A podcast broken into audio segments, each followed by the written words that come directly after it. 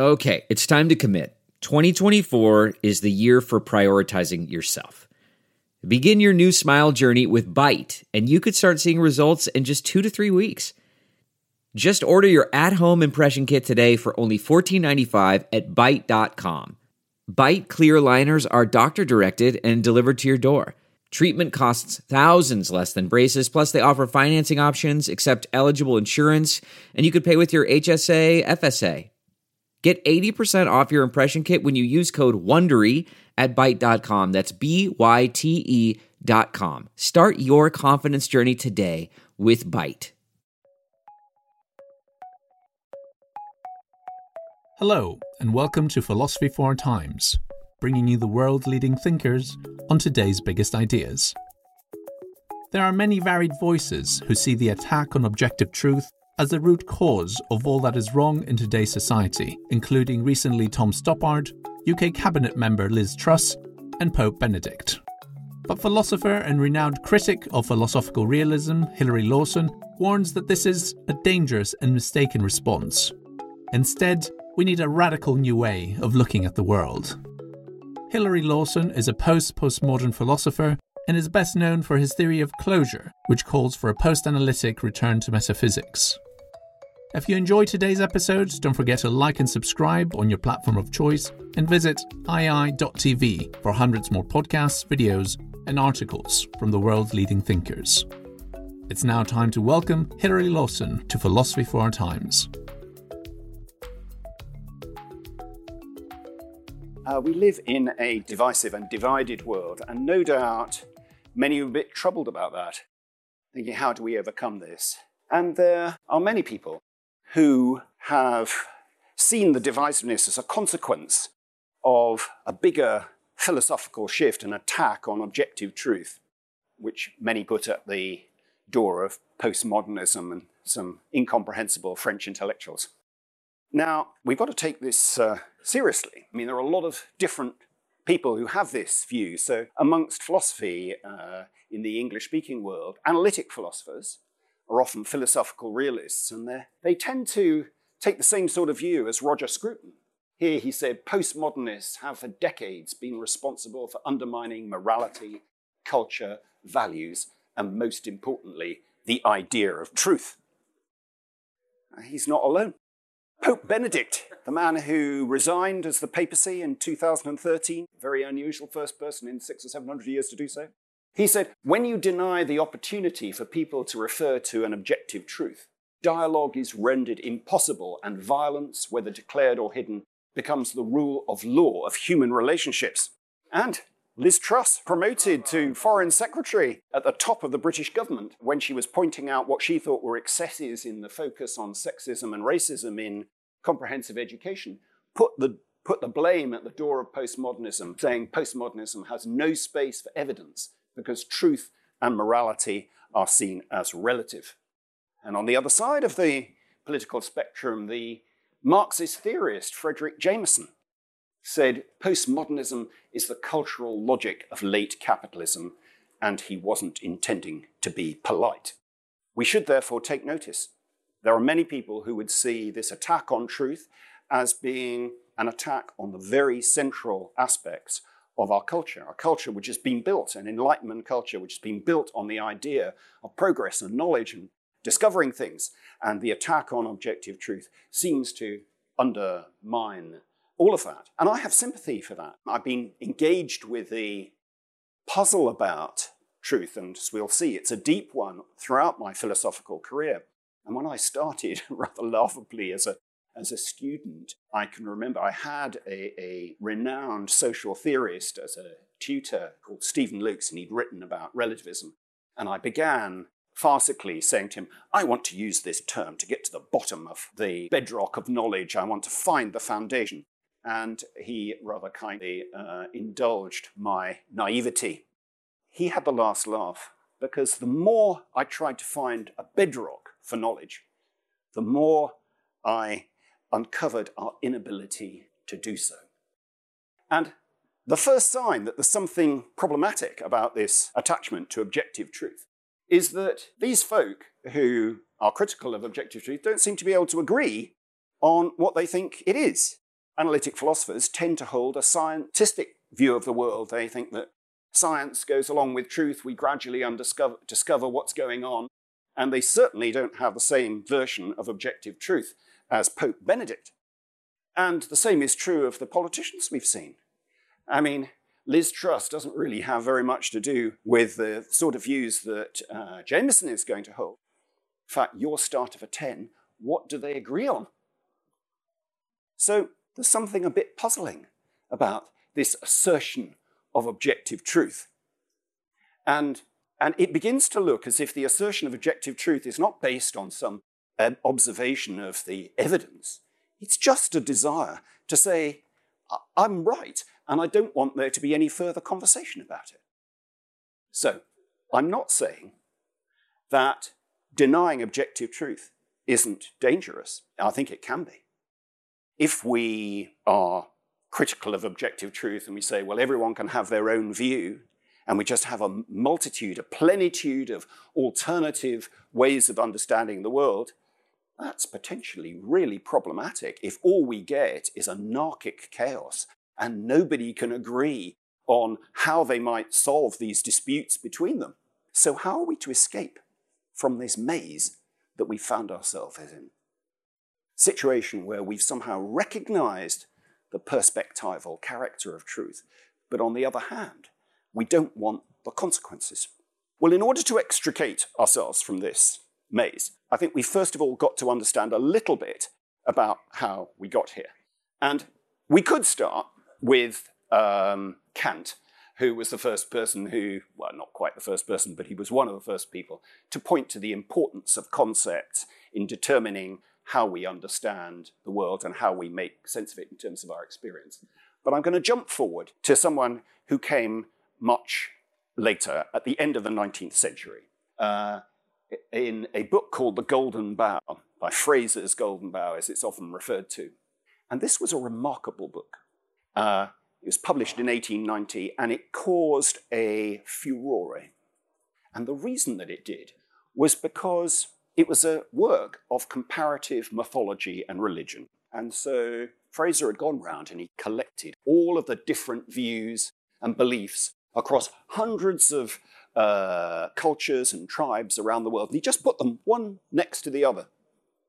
And uh, he'd included, just for measure, as one of them, Christianity. That really sent people off the deep end. Because it looked as if, how could any one of these be true? There are just hundreds of them, all different, one after the other. So why should we think that any of one of these could be true? And so the, the contextual, perspectival uh, uh, genie was out of the bottle. And so what began as a recognition of just the, the contextual character of religious and mythological belief became a recognition of the contextual character of moral uh, belief and of our social organization. And it didn't stop there. We then, the early 20th century, became more and more aware of the significance of language. Up until then, there'd been the idea somehow language is sort of transparent. You have an idea, you use language to talk about it, it's all very straightforward. And then the early part of the 20th century, that changed, and we became more and more aware that the very way that language is used and the concepts we use changes how we understand it. So the context is not just a historical context or a social context or a cultural context. We've also got the context of language. And there was a further move. Post war, the last nuggets of solidity became under attack. And researchers looking at the way that science functioned, looking at the way that we form our theories, came to the conclusion that the facts don't just lie out there ready for the scientists to discover them. Instead, the facts that they identify are partly a function of the theory that they hold in the first place. So facts became theory dependent. That sort of brings us up to a point where postmodernism comes onto the scene. Postmodernism isn't really the big story here. The, the, the trajectory was all in place. And that trajectory of recognizing the, the importance and significance of context to our beliefs was driven by good Enlightenment values, like observing how we did things, going to research how we generated our, our theories. And it led us to a situation of uh, concluding that knowledge is perspectival. So, all of that development is not something that comes from outside the tradition. We can't think that these, this attack on objective truth is just from sort of troublemakers who want to sort of pull things down and, uh, and, and get rid of the institutions we've gone at the moment. It's come from inside the institution. It's come from inside the Enlightenment. It's come from those very principles that led us to develop knowledge in the first place. The attack on knowledge comes from uh, a recognition of the way in which knowledge is acquired. So there we are, back to the maze, the contemporary predicament. We, on the one hand, are, have led ourselves to realize that our, our beliefs are contextual, but we don't like the outcome. We don't like the idea that there's no way of communicating. And furthermore, there's an additional twist, which is there's a self referential paradox in that contemporary position. So if you say, well, knowledge is perspectival, is the view that knowledge is perspectival perspectival? And if it is, well, what the hell are we saying? Uh, the, the, the more classic example of this is to say there is no truth. So many people want to say there is no truth these days, but is it true that there is no truth? Or is it just not true that there's no truth? So there's a self referential problem in expressing that contemporary view. So it is deeply problematic. What are we going to do about it? And I certainly don't think we can stay here. Now, when I first came across this problem, I thought that the key figures in philosophy, in the British tradition, Wittgenstein, and in the continental tradition, Derrida, were very much enmeshed in that paradox.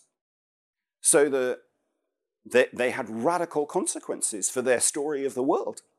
Wittgenstein came to the view that he could make no overall comment about the nature of ourselves and the world at all. It's just over. We can't do that for this reason that you can't state it. So we've all heard of deconstruction, became rather fashionable. But Derrida had to deconstruct deconstruction. You can't just wheel on deconstruction, you've got to deconstruct it as well. And Derrida was well aware of this problem. And his whole philosophy is an endless circling and abandoning of what he's just said. That seemed to me like just not a very credible way of going on. And at the outset, when I, I sort of were encountered this puzzle, this deep predicament, I, like them, became obsessed with the structure of that self reference and the, the, I wrote, a, wrote a, a book about it, which was called, indeed, Reflexivity, the Postmodern Predicament. But then it occurred to me that maybe there is a way out. And the idea, at first, seems absurd that maybe our ideas and theories of the world don't describe what's out there. That's not what they're doing. They're not descriptions of some ultimate reality at all. And furthermore, in some sense, they've got no connection with what's out there. So I started with this thought okay, maybe there's no connection. And of course, I thought, as you no doubt thinking about that, that how can that possibly work? How could it possibly be the case that our accounts of the world have got no connection with what's actually out there?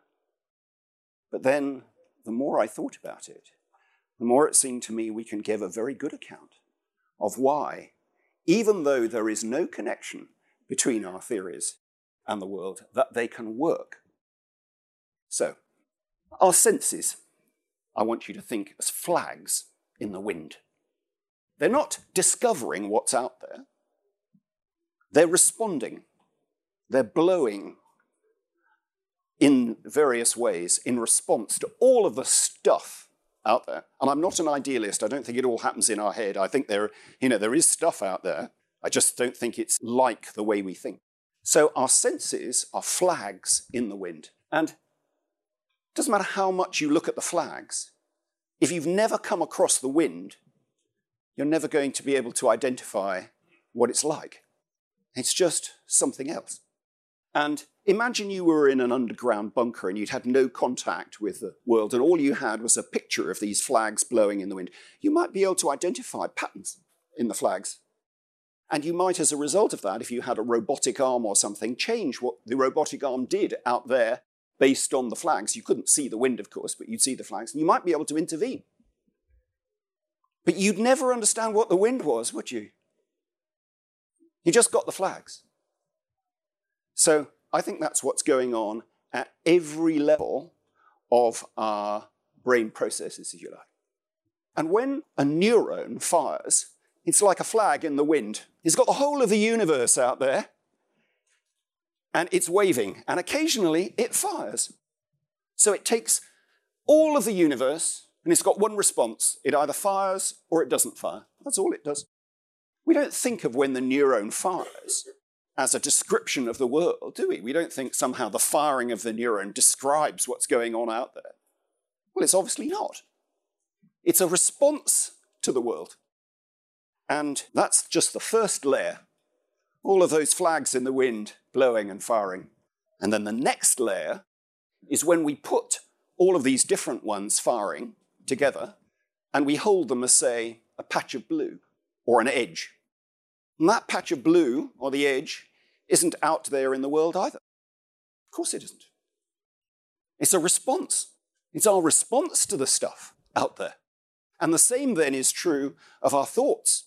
Our thoughts are ways of holding different inputs from one sensation, one sense with another. I can think of this as a table. I hold the flags blowing visually with the ones that happen when I feel it. They're quite different things. They're utterly different things. There's no connection between the feel and the visual sensation uh, that I'm getting from, from the visual side of things. And I hold both of those together with the idea table. And we imagine there is a table out there. But it's the same game. It's a way of holding the world which enables us to intervene, but is not a description. That's not what's going on. Now, one way of thinking about that then is our thoughts and our sensations are tools they're tools to help us intervene in the world. They're not descriptions. And just like any other tool, pen, a pen can be useful, it can be nice to hold, it can be effective, it can be easy to write with or not easy to write with, it can be better or worse. But you can't have a true pen, can you? That doesn't make any sense. You have a useful pen, you have one that doesn't smudge, you have a, a pen that's useful for certain things, you can have it as an aesthetic object, you can have all, but you don't have a true pen.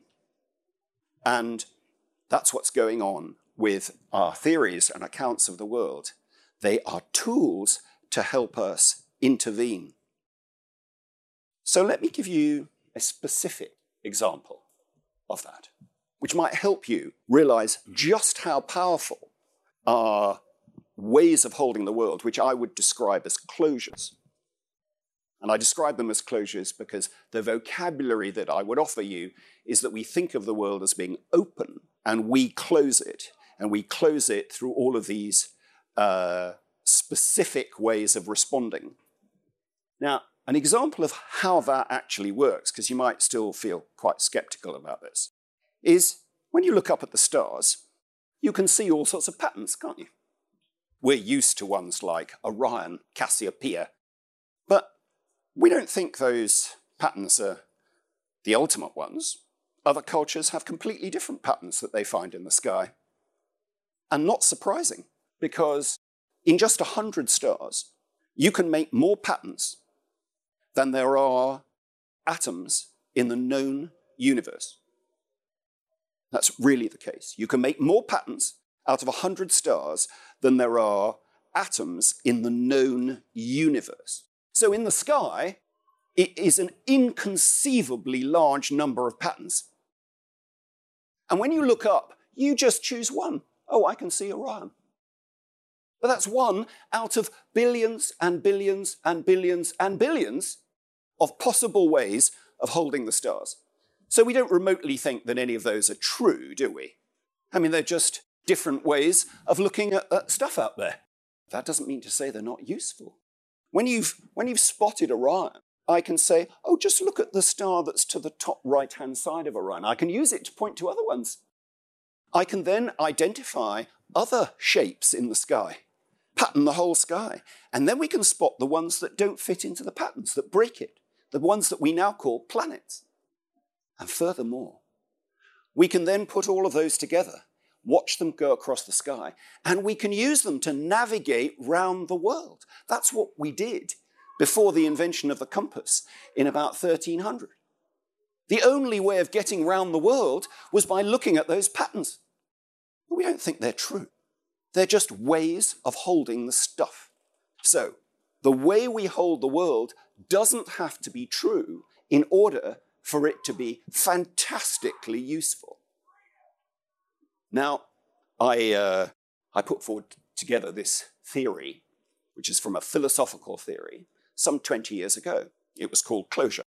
And since then, one of the intriguing things for me that's happened is that neuroscience has started to come to the same conclusion.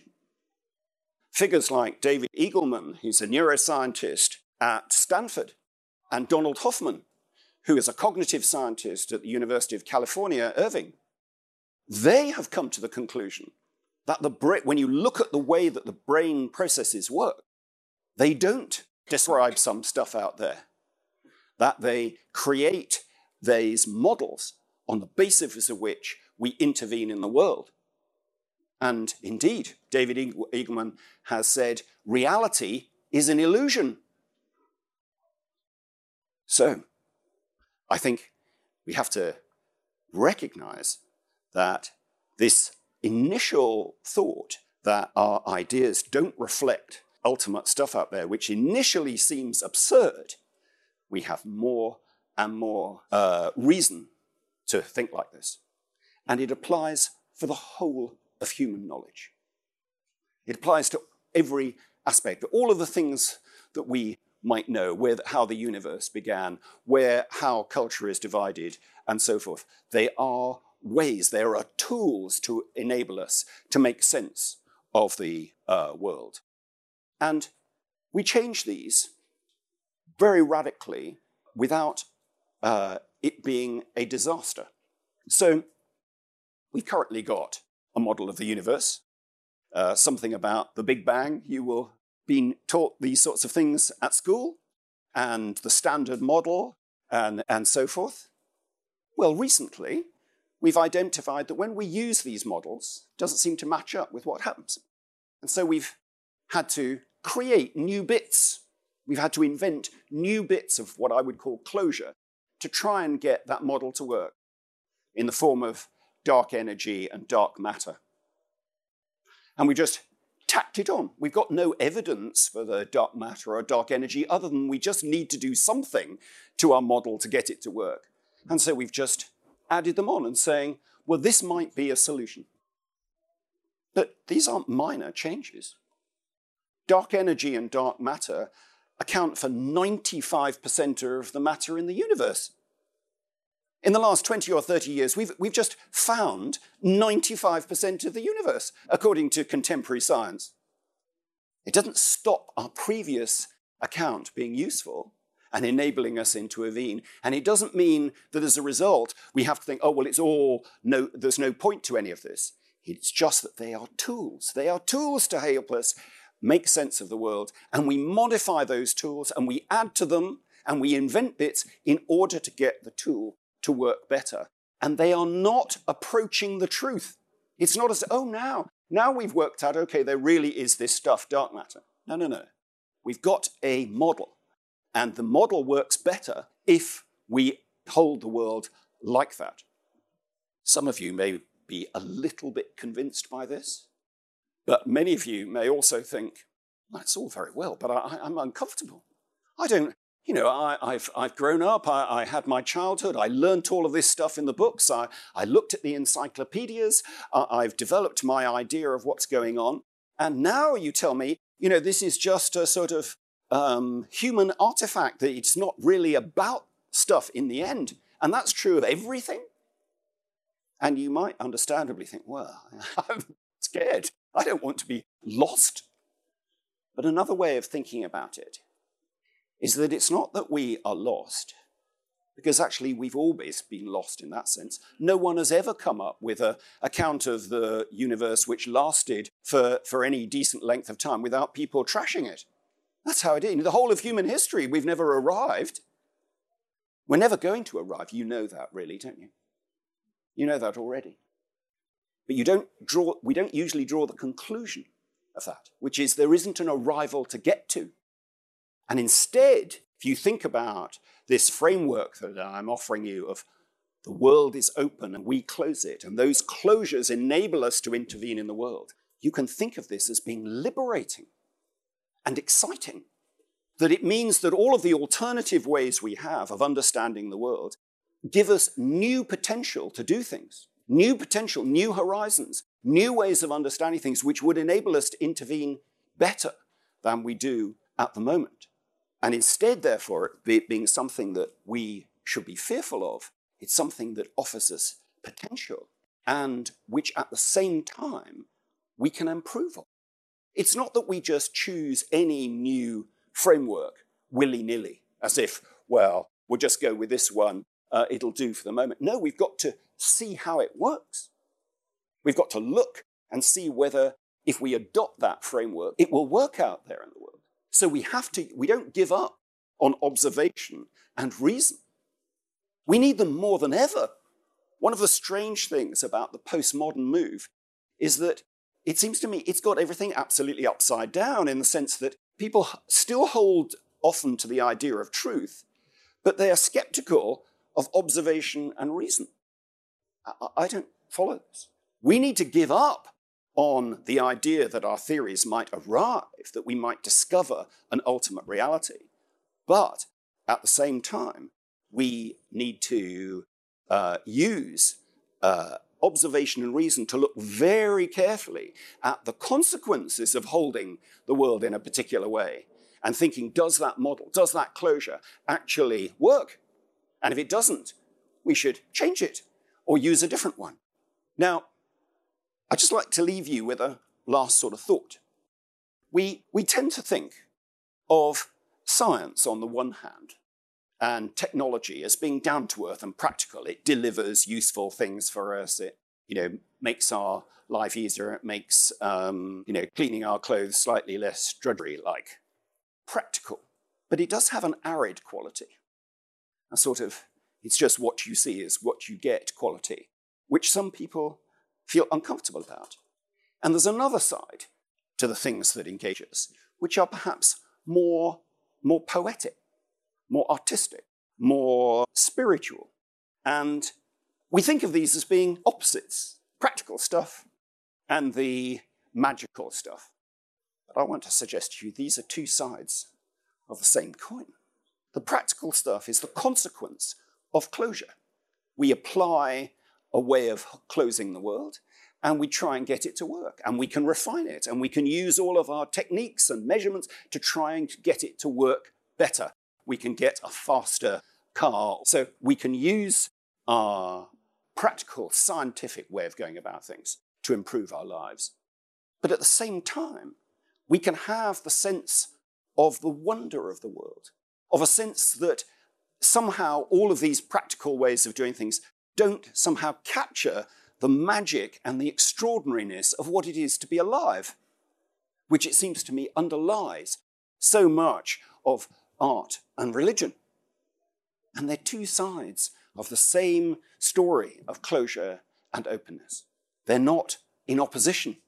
I think if we give up on the ultimately real, the idea that we might finally get there, a notion, incidentally, I think the ultimately real is a scientific version of God. God had the characteristic that it was ineffable. God was ineffable. You couldn't really ever know God. And so the religious story is somehow we're, we're, we're trying to make sense of it, but we can never arrive. Well, the ultimately real functions, I think, exactly the same way with science. It's a theological notion, truth. It's a theological notion. And if we give up on that, I think we can both make sense of trying to make the world a better place by refining our models and accounts of it, and we can keep the wonder and magic at the world at the same time. And just one last thought for you. We're used to the idea that um, in our various endeavors in knowledge, in philosophy and science, that there are deep puzzles. So in philosophy, you know, there's a puzzle about uh, the nature of consciousness, or there's a puzzle about the nature of things, or of morality, or whatever it be. And in science, there's a puzzle about what came before the Big Bang, or what is the structure of uh, force, or where do we uh, determine the laws of uh, the universe. And we usually think of these puzzles as being somehow problems, unexpected difficulties. And I'd like to suggest to you that they're not, they're not surprising at all. Our, our, our models, our closures of the world, will always fail because they're not the same thing as the stuff out there. They're infinitely different. And therefore, the closer we look at them, the more we can identify the bits that don't work. And that's why, whatever framework you have, you get problems. That's why, wherever you look, there are cracks in the theory. And so, the cracks in, the th- in our theories are not unexpected gaps, they are inevitable gaps. If we plug the gap in contemporary science at the moment with, um, with dark matter and dark energy, there'll be new gaps, won't there? There'll be gaps about, well, how is it formed? Uh, where do these things really come from? And we imagine that somehow we can keep on adding and get to the end, but we can't. We'll never get to the end. There are always going to be those puzzles, and those puzzles, those cracks, are potential for us. They're the potential for us to find another way of thinking about it, a different closure that would enable us to understand the world in a way which enable us to achieve things we can't achieve at the moment and make, hopefully, the world a little bit of a better place. Thank you. Thanks for listening to this week's episode of Philosophy for Our Times. If you enjoyed today's episode, don't forget to like and subscribe on your platform of choice and visit IAI.tv for hundreds more podcasts, videos, and articles from the world's leading thinkers.